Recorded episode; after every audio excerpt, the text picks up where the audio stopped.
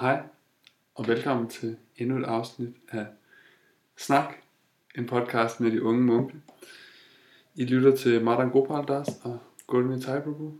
Yes, vi er i studiet, eller vi er i templet.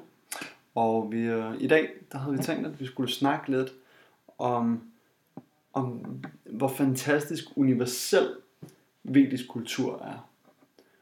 Og med det mener jeg, at, at det er noget, som, som alle ligesom sådan kan, kan tage del i og vil finde en, sådan en, en smag og en, en glæde i, hvor at mange elementer af, sådan, af moderne sådan vesterlandsk kultur, øh, hvis man overhovedet kan sådan sige, jamen, er, der egentlig, er der egentlig noget, der hedder sådan moderne vesterlandsk kultur? Fordi hvad er det, som, som alle moderne og vesterlandske mennesker, de kan samles om?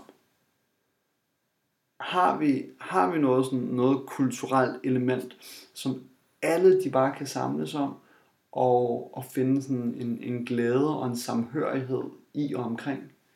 Coronavirus. Ja, ja, vi kan brokke os mm. over, Ja. ja. over coronavirus, og vi kan være bange. Ja. Donald Trump. Ja, okay. Så ja, så man kan måske sige sådan, at, at, at frygt og vrede er, er moderne vesterlands kultur. Det er noget, vi kan samles om. Det er noget, det er noget ja. Okay, jamen, øhm, så er, er hele vores emne måske blevet sådan lidt vingeskudt fra starten. Men øhm, jamen, det er jo bare vildt fedt, når man, vi, vi oplever, at vi tager hjem til de her sådan, indiske familier. Og det er så, jeg synes, det er så imponerende, at jamen, du kan tage hjem til en familie fra, fra Nordindien, øhm, eller fra Sydindien, jo et, et kæmpe, kæmpe subkontinent. Øh, det kan være sådan fra, fra Rajasthan, der ligger midt i Indien. Det kan være sådan Bengalen, der ligger i øst. Det kan være, altså, det, det sådan, uanset hvor de er fra, så har de sådan den, den samme kultur. Selvfølgelig med lidt sådan nuancer og variationer. Og sådan. Mm. Men der er noget, som de, sådan, som de alle sammen kan, sådan, kan samles og mødes om. Og det er de her sådan, spirituelle elementer. Det her med at for eksempel, at man, at man sidder ned sammen og har kirtan. At man synger mantra, at man synger navne på Gud. Det er noget, de alle sammen kan relatere til. Det er noget, alle kan samles om. Og hvis man som vesterlænding også har en interesse i det, jamen, så kan man sidde ned med de her indre rent faktisk føle sig hjemme. Mm. Så har man ud over det, så at når de mødes, så har de det her med, at jamen, så snakker man ud fra de, sådan, fra de her gamle sådan, filosofiske skrifter. Ikke? Der bliver fortalt sådan, historier om store personligheder med, sådan, med, med gode værdier og god moral. Og, og så diskuterer man og, og snakker om livet på basis af de her, sådan, af de her gamle sådan, tekster og skrifter. Og, sådan. og det er bare super, super fedt og super interaktivt. Og der kan man sige, at nogle af de her ting er måske blevet sådan lidt, lidt skiftet ud i moderne vesterlandsk kultur. At, okay, så kan man måske mødes om at, sådan, at se en film eller et eller andet, eller gå i Mm. biografen eller sådan noget i den stil. Men det er ikke helt det samme, fordi at det er sådan øh, passivt. At man, man kan passivt sidde og, ligesom, og gøre noget sammen. Men der er ikke den der samme sådan, interaktion, den her samme racer, hvor at folk de rent faktisk kan tage, kan tage del i, i en aktivitet på samme måde. Mm. Så jamen jeg, jeg er helt forelsket i, i inder og indisk kultur. De er simpelthen så søde. Ja. Sødeste mennesker. Også når man har, man har levet i den kultur i et par år nu, så, så føler man sig virkelig hjemme. Mm. Jeg blev helt rørt i går, det vi sad og... Hvornår var det? Jeg tror du, dengang du gav klasse, du gav gav et lille foredrag for dem. Og så, så sad vi bare, vi var vel en 15-20 stykker eller sådan noget. Mm. Og alle sad bare og følte sig hjemme, kunne jeg mærke. Alle synes bare, at det her program, det var bare mega fedt. Mm. Så hyggeligt. Ja. Og sådan har det hver eneste gang, vi er ude til de her indiske familier, som der har vi måske en, mellem sådan 9-15 folk, som bor sammen nogle gange. Altså Mm. bare sådan flere familier. Sådan en, vi var hjemme hos ham her, Rajesh, den anden dag, som boede sammen med hans, hans bror. og hans brors børn og sine egne børn, og hans søster, og hans søsters børn, under et hus. Og deres forældre. Og deres forældre, åh oh ja, det er rigtigt, ja. Tre generationer under Ja. samme tag, ikke? Og fædre og kusiner Ja. og sådan. Og de der fætter og kusiner, man kan bare mærke, at de jo bedste venner, og det vil de være resten af livet. Mm. Du er virkelig... Jeg har aldrig haft sådan en familieforhold mit liv. Altså, jeg, synes, jeg, jeg har altid troet, at jeg kom fra sådan en tight familie, men jeg kan godt se, at det gør jeg overhovedet ikke. Altså, mm. De, her, de forstår virkelig at have gode, sunde forhold. Mm. Ja. Ja, det her med, at det virkelig sådan, at de får virkelig lov til at, at vokse tæt sammen, ikke? Mm. Og, hvor at, jamen altså, igen det her med, sådan med, med kultur, at de har virkelig noget sådan, Mm. at, at samles om. Hvor at, når, når jeg tænker på min egen sådan, opvækst, jeg også, øhm, har en ret stor familie. Ikke? Min mormor, hun har sådan, jeg tror 13-14 børnebørn eller sådan noget. Nu er der også kommet oldebørn senere hen. Så der er mange fædre og, og kusiner og sådan. Men når jeg tænker på, jamen hvad, hvad man egentlig sådan, hvad man gør sammen, jamen altså, okay, der er selvfølgelig, der er fødselsdage her og der, ikke? Og sådan, og, og der er juleaften selvfølgelig, der har man noget kultur, ikke? I og med, okay, men det, er de- det er de samme sange, som alle synger. Uanset om man er sådan i København, eller Jylland, eller på Fyn, eller sådan. Det, det er det samme. Der er et juletræ i stuen, der er gaver under træet, man danser rundt, man spiser flæskesteg og sådan noget. Der er der noget kultur, der er der noget, sådan, man kan samles om. Men det er sådan, det er en gang om året. Mm. Hvor at, at her, der har man den her sådan, man inviterer hele tiden hinanden, og vi hører om sådan, også selvfølgelig igen før at, at vi bevæger os ind i det her samfund med, sådan, med, med bilen og alt det her sådan avancerede transport. Førhen, der var det jo sådan, at man, at man levede i små samfund, altså i landsbyer, og at jamen, man, man levede ganske tæt på sine venner. Mm. Og ma- mange af mine forældres venner, de bor, sådan, de bor langt væk rundt omkring, og sådan, noget, så er det sådan, de ser dem måske sådan en gang om året, eller sådan noget i den stil.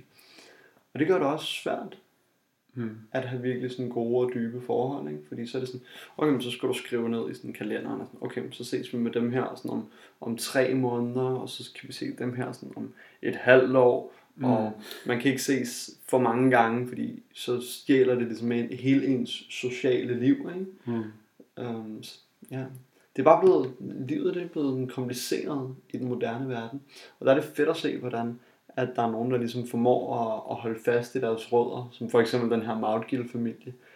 At det, det, det er fuldstændig uhørt. Jeg har, ikke, jeg har ikke hørt om andre, som lever tre generationer under et tag i Danmark. Mm. Ja, er danskere, mener du? Der Er nogen danskere i hvert fald. Ja. Nej. Ja. Så, men, men jeg vil ønske, der var flere, der gjorde det. ja. Min farmor, hun, hun sidder sådan alene i Tønder. Og det er sådan, jeg besøger hende en gang om året. Og altså, hvis at hun, hun bare lige boede sådan i, i, i nabolaget, så ville jeg da besøge hende hver eneste uge. Mm. Men, men hun er sådan, hun er 3,5 time væk, og togturen den koster sådan 490 kroner en vej. Så det er jo, ja, problematisk det her med, at folk de er så, at vi er så splittet op i den moderne verden. Så, men øh, anyway, nogle gange så kan vi også have tendens til at blive sådan lidt, lidt sort seer og sådan kigge, kigge på den danske kultur og sige bare sådan, det er bare, det er bare håbløst, bare sådan, Ja. ud med det, ikke? Men jeg tror virkelig, der er noget, som, der er noget, vi kan lære som danskere og som vesterlændinge af vedisk kultur. Mm. Også det her med, sådan, med maden, det er, sådan, det er fascinerende, at jamen, indisk mad, det er sådan, okay, der er selvfølgelig der er igen variationer.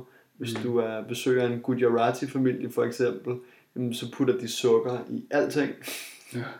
Og hvis du besøger en, en sydindisk familie, jamen, så skal du forberede dig på, at du skal ikke tage særlig meget chutneyen, fordi den er ret stærk. Mm. Og faktisk så skal du nok ikke tage særlig meget, ret meget til at starte med overhovedet, fordi at det hele nok er ret stærkt. Ja. Og, men at de kan alle sammen mødes om, sådan, om, om ris og sådan linsesuppe, dal, sabji, grøntsagsretter og de her ting. Sådan, desserterne og chutneyerne og sådan, det, det, er sådan, det er det samme, men det Ja. kan alle samles om. Jeg er de helt enige sådan, øh, omkring rækkefølgen af, hvordan man spiser det. man starter ud med, hvad er det? Man starter ud med noget ris og lidt med en smule på. Mm. Og så spiser du grøntsagsretten. Og så spiser du chutney, bliver stærk, Og så spiser du sambar. Og så spiser du yoghurtris, for lige at køle maven ned oven på alt den stærke der. Og så kan det være, at du slutter af med en sød sag. Og sådan er det overalt i Sydindien. Der er sådan flere hundrede millioner mennesker. Sådan, sådan spiser man. De fortalte mig i går, vi var til et hjemmeprogram, at, at hvis du starter ud med at spise sambar og ikke spise ris, så vil folk tænke, er du syg, eller sådan, er der noget galt? Hvorfor starter du med sambar? Det er sådan en helt, helt Mm. øh, fast defineret måde at spise på. Som også giver mening. Det er, sådan, det, det er den gode måde at spise på. Så man starter ud med de sådan ting, der, er- der er lette og spiser tungere og tungere ting. Og sådan. Jeg gad godt vide, om, om vi havde noget sådan tilsvarende i Danmark, men det er bare noget, som vi ikke er blevet sådan udsat for. Det kan godt være, at der sidder nogle af lyttere, som tænker, sådan, at, at dansk kultur bare fuldstændig er gået hen over Mm. hovedet på de her sådan, moderne drenge. Det er der vel ikke det? Altså, nu, jeg kommer fra Jylland, og der var der sådan, altså man, man mødes til kaffe om eftermiddagen, hvis du boede sådan mindre, kommer du forbi til kaffe, det er klokken tre eller sådan noget, og der får man et stykke vinerbrød og en kop kaffe, Mm. og børnene kan få, måske få en, en sodavand, sodavand. øh, ja, og sådan, der er sådan faste traditioner, som man, når man mødes, sådan, man har smørbrøds, øh, sammenkomster eller et eller andet. Har man ikke det? Smørbrød. Har du ikke vokset op med smørbrød? Nej, ikke rigtigt. Nå, okay. Det er heller ikke rigtigt. Det, det spiser man. Godt huske, vi havde, vi havde øh, på Christianshavns Gymnasium, hvor jeg gik, så var der en, øh, en, en smørbrødsjomfru, som, øh, som havde sådan en, en lille biks sådan tæt på gymnasiet. Det, Ja. det fandt vi ud af på et tidspunkt, at det var, der var sådan rigtig godt smørbrød og sådan noget. Ja. Så, så det blev ofte sådan et frokostvalg, men det var ikke noget, jeg voksede op med som Ja. sådan.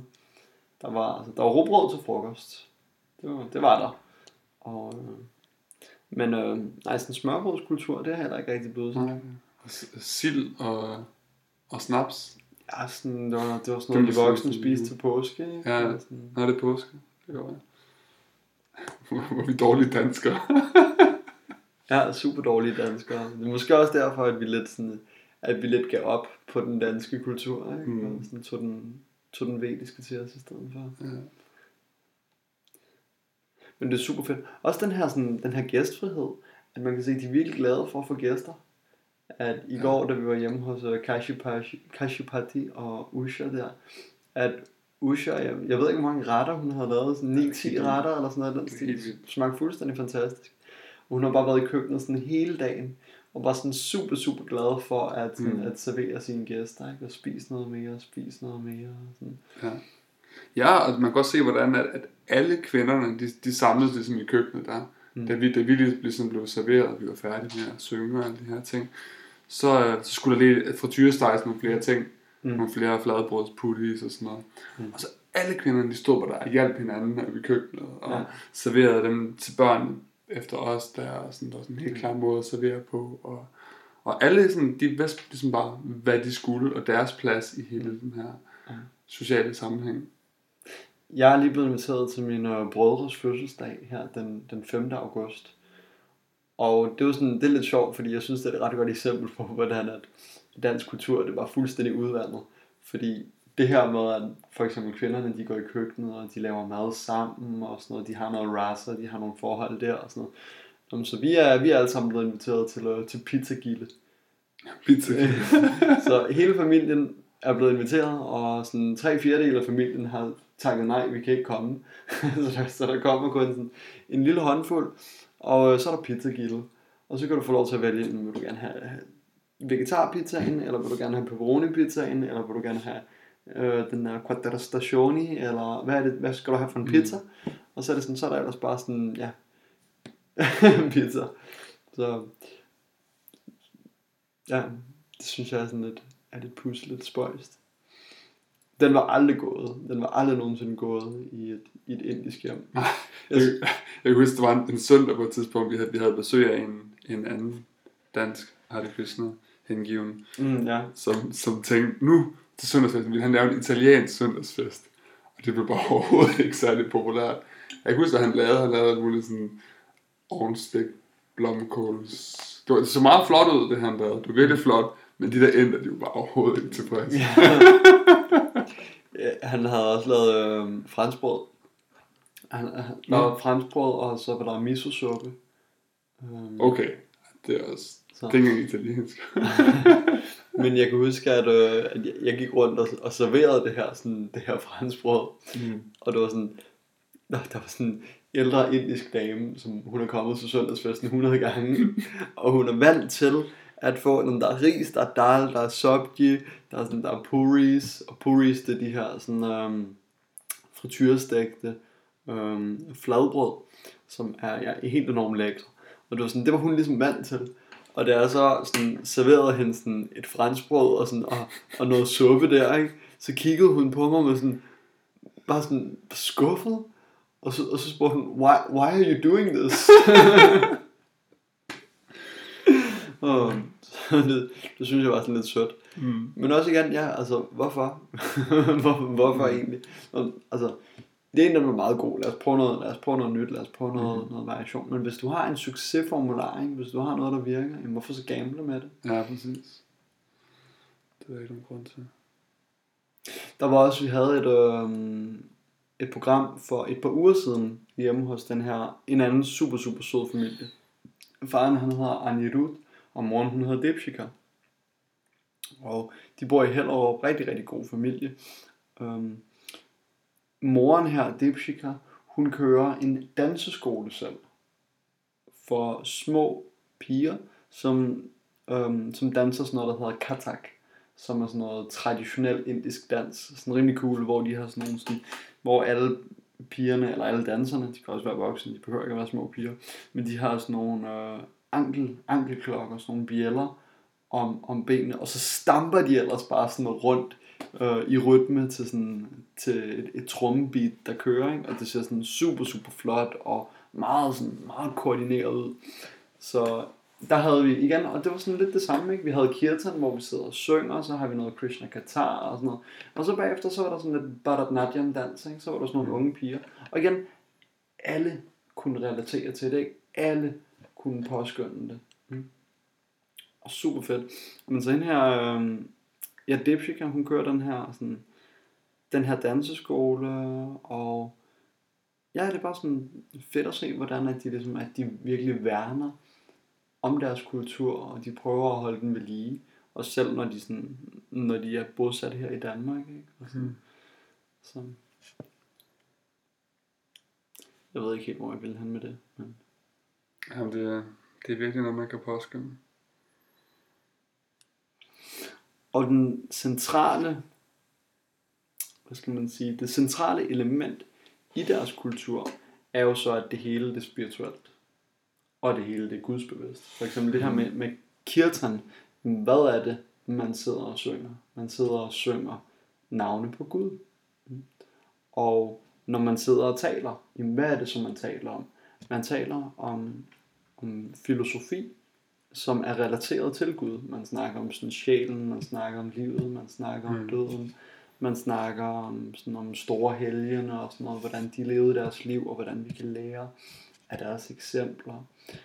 Og maden, alt hvad man laver er selvfølgelig vegetarisk, og så offres det på et alter. Hver, hver eneste lille indisk familie, de har sammen et alter i deres hjem, Mm. hvor de laver offringer, hvor de offrer deres mad, og hvor de sidder foran alderet og mediterer og sådan noget.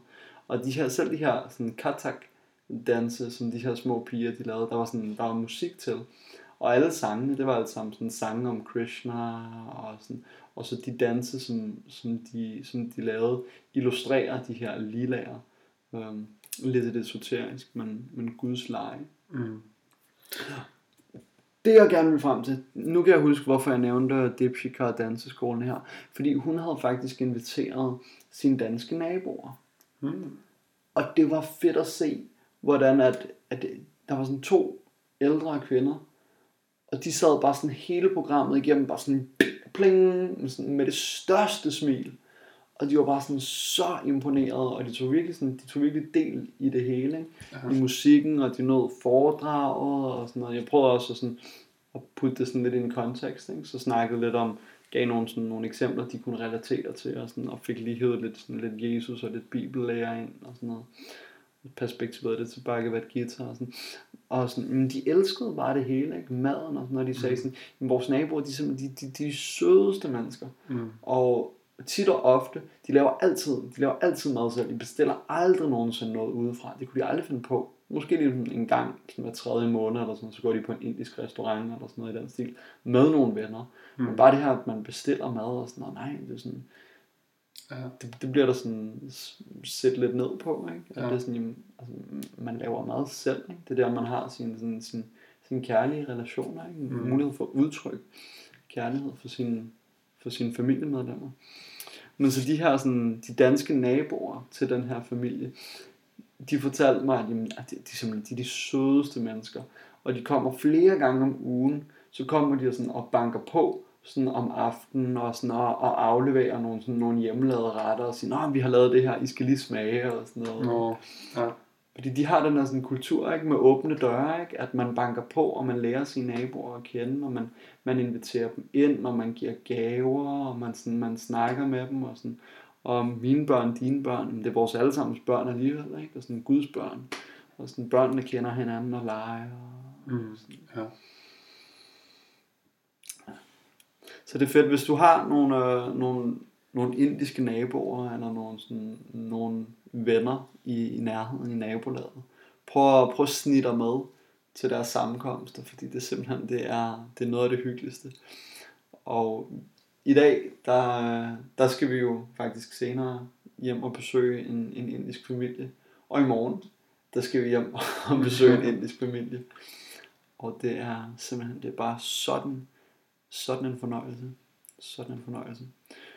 Og igen, der er virkelig der er så meget, vi kunne lære af det her. Fordi det er universelt. Mm. Det her koncept omkring satsanga, at man har omgang med mennesker, som har åndelige værdier. Mm. Man behøver ikke være inder for at være med til de her ting. Jeg føler heller ikke, det var en indisk ting, vi var til her i går. Nej. Fordi det, det var lige meget, selvom vi var i de her hvide kroppe og de her, de her brune kroppe, vi samler som det samme. Og vi forstår, at vi er ikke de her kroppe, vi er evige sjæle. Ja. Og vi sidder og prøver at forbinde os til Gud Mm. sammen. Ja. Og det er, noget, det er helt universelt, det er noget, alle kan gøre. Man behøver ikke at være inder, eller dansker, eller russer, eller whatever. Ja. Noget alle kan gøre. Ja, man kan se, man kan se det fungerer for alle. Nu har vi ikke haft vores søndagsfester i lang tid, men, men det, er jo, det er jo den samme oplevelse, som folk Mm. de har, uanset hvor man kommer fra. Der kommer selvfølgelig en masse danskere, en masse indere, men vi har folk fra alle mulige steder. Så Ja. kommer der en gæst fra, fra, sådan, fra Polen, eller fra, øh, hvad ved jeg, fra England, eller Spanien, Tyskland. Tyskland, og sådan alle mulige steder. Sådan Sydafrika her for nylig kom ham der Corey, ikke? Ja. Altså, og alle kan bare sådan føle sig hjemme og Ja. velkommen i det. Hvis bare man ligesom er... Altså selv hvis man kommer for første gang, og man ikke ved noget. Jeg kan huske første gang, jeg kom i Hare Krishna Temple, og jeg vidste ingenting. Jeg var så imponeret over det her med, at man sidder sammen og synger, og sådan foredraget maden, og sådan dansen, og de venskabelige sådan forhold der, som man kunne mærke virkelig bare var sådan tætte blandt Mm. folk. Og det er også det her, vi har snart, før snakket om, om forhold. Og der kan man sige, at i høj grad, så vores kultur er jo egentlig vores basis for vores forhold. Du kan have forhold med folk, som du deler kultur og som du deler værdier med. Så derfor så er der måske nogen, jamen okay, hvis man har en, en kultur af at, at, sådan, at gå til fodboldkampe og sådan noget, og, sådan, og, og drikke øl og, sådan, og, og skåle og råbe og sådan, jamen, okay, så faciliterer det, at du kan opbygge nogle forhold til nogle andre mennesker, der har nogle lignende værdier. Mm. Men så har du, sådan, så har du begrænset din vennegruppe sådan ret meget ud for det. Ikke? Så er der måske nogen, der møder som, hvad ved jeg, spille Dungeons and Dragons, gør min lillebror, ikke? og sådan nogle ting. Så, men, og det er, jo sikkert, det, er det er sikkert hyggeligt nok, og sådan. Men, men det her, det er bare så universelt, at alle kan tage del. Alle kan tage del. Du behøver ikke sådan, at, at kende, hvis, hvis du møder op der sådan, til, til sådan en, en, en Dungeons and Dragons spilleraften, men du ikke kender reglerne, så er det sådan, jamen, jamen, hvad, hvad, hvad sker der her? Ikke? Mm. Men vedisk kultur, det er bare sådan... Ah, det er bare så dejligt. Det er så universelt. Det virker. Vi kunne sidde og glorificere vedisk kultur fra nu og til, og til juleaften. Men øhm, ja, ja. Skulle vi måske lige snakke om, hvad der foregår i templet? Og sådan lidt, lidt lokalt. Hvad, hvad folk kan komme og, og opleve nu her i de her tider. Jo, altså vi er jo igen i, i den her situation, at vi er begrænset til, at der må kun være 30 mennesker i templet ad gangen. Mm. Derfor så kan vi ikke have de her sådan større festivaler og arrangementer, som vi har haft tid til. Men templet er jo åbent hver eneste dag, både morgen og aften, hvor man kan komme og lytte til klasser, man kan lytte til foredrag, der er fælles meditation. Hvis man kommer hver morgen, eller en morgen, klokken øhm, 20 minutter i 8, så er der foredrag i Srimad Bhagavatam. Og efter det, så kan man få lov til at spise noget vegetarisk mad med. Der er foredrag igen om, om aftenen. Først har vi en meditation klokken 7, og så er der så foredrag sådan fra godt og halv 8 har vi en lille, en lille halv time seminar. Og det er meget personligt, vi skiftens til at give foredrag.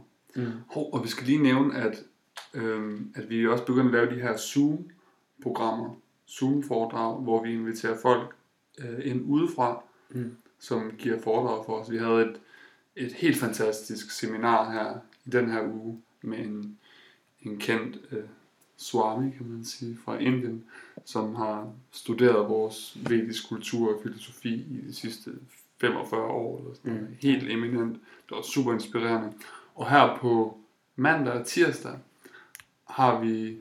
Når det her at blive uploadet? Ja, ja, jeg, Okay, jeg okay. uploader det i morgen. Okay, fedt nok. Fordi det vil være sådan lidt, lidt kikset, ikke? Du Ja, siger, ja. her på mandag og tirsdag Ja, er der foredrag. Og så. Okay. Mandag og tirsdag, den...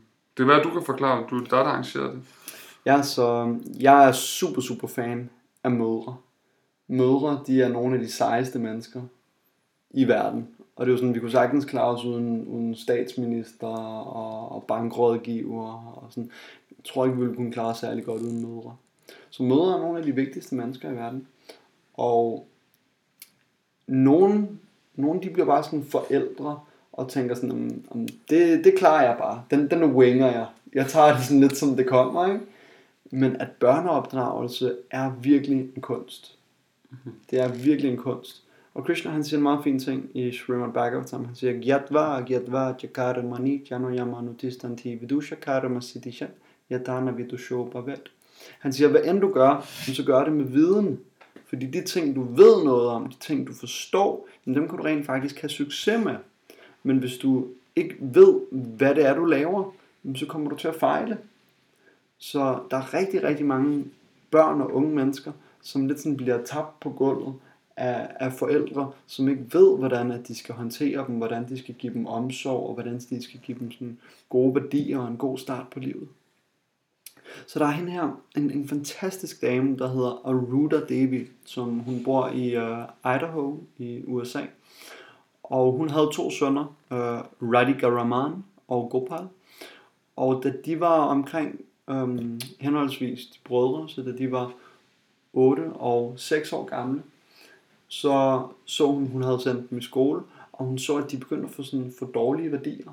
De begyndte at være sådan mere uforskammede derhjemme, og sådan at svare igen, og, sådan, og der kom sådan, der kom sådan ukvemsord ind i deres sådan ordforråd, og sådan. Og så tænkte hun, det, det, det gider jeg bare ikke stå model til. At, at, sådan, at samfundet de udlægger mine børn. Så hun gjorde det meget radikalt. Hun hævde dem simpelthen ud af det amerikanske skolesystem, og hun valgte at hjemmeskole dem. Et par år senere, så Radhika Raman, mm, efter fire års hjemmeskoling hos Aruda Devi, så starter han på universitetet. Efter fire års hjemmeskoling, i en alder af 12 år, starter han på universitetet. Og han, sådan, han dominerede sine klassekammerater. Mm-hmm. Han fik topkarakter i alt. Og et par år senere, så graduerede han med en, en Ph.D. i sanskrit. Super, super cool. Og i dag så er han, han professor og rejser verden rundt og underviser på sådan Oxford og Harvard og, sådan, og de her sådan ledende universiteter i verden. Og det samme det var tilfældet med, med Radhika Raman. Uh, nej, undskyld med Gopal at han, øh, han fik også lynhurtigt en Ph.D., så de graduerede begge to, da de var sådan henholdsvis 20 og 21 år gamle, sådan fuldstændig, sådan, fuldstændig uhørt. Og hun har skrevet en bog, der hedder Homeschooling Krishna's Children.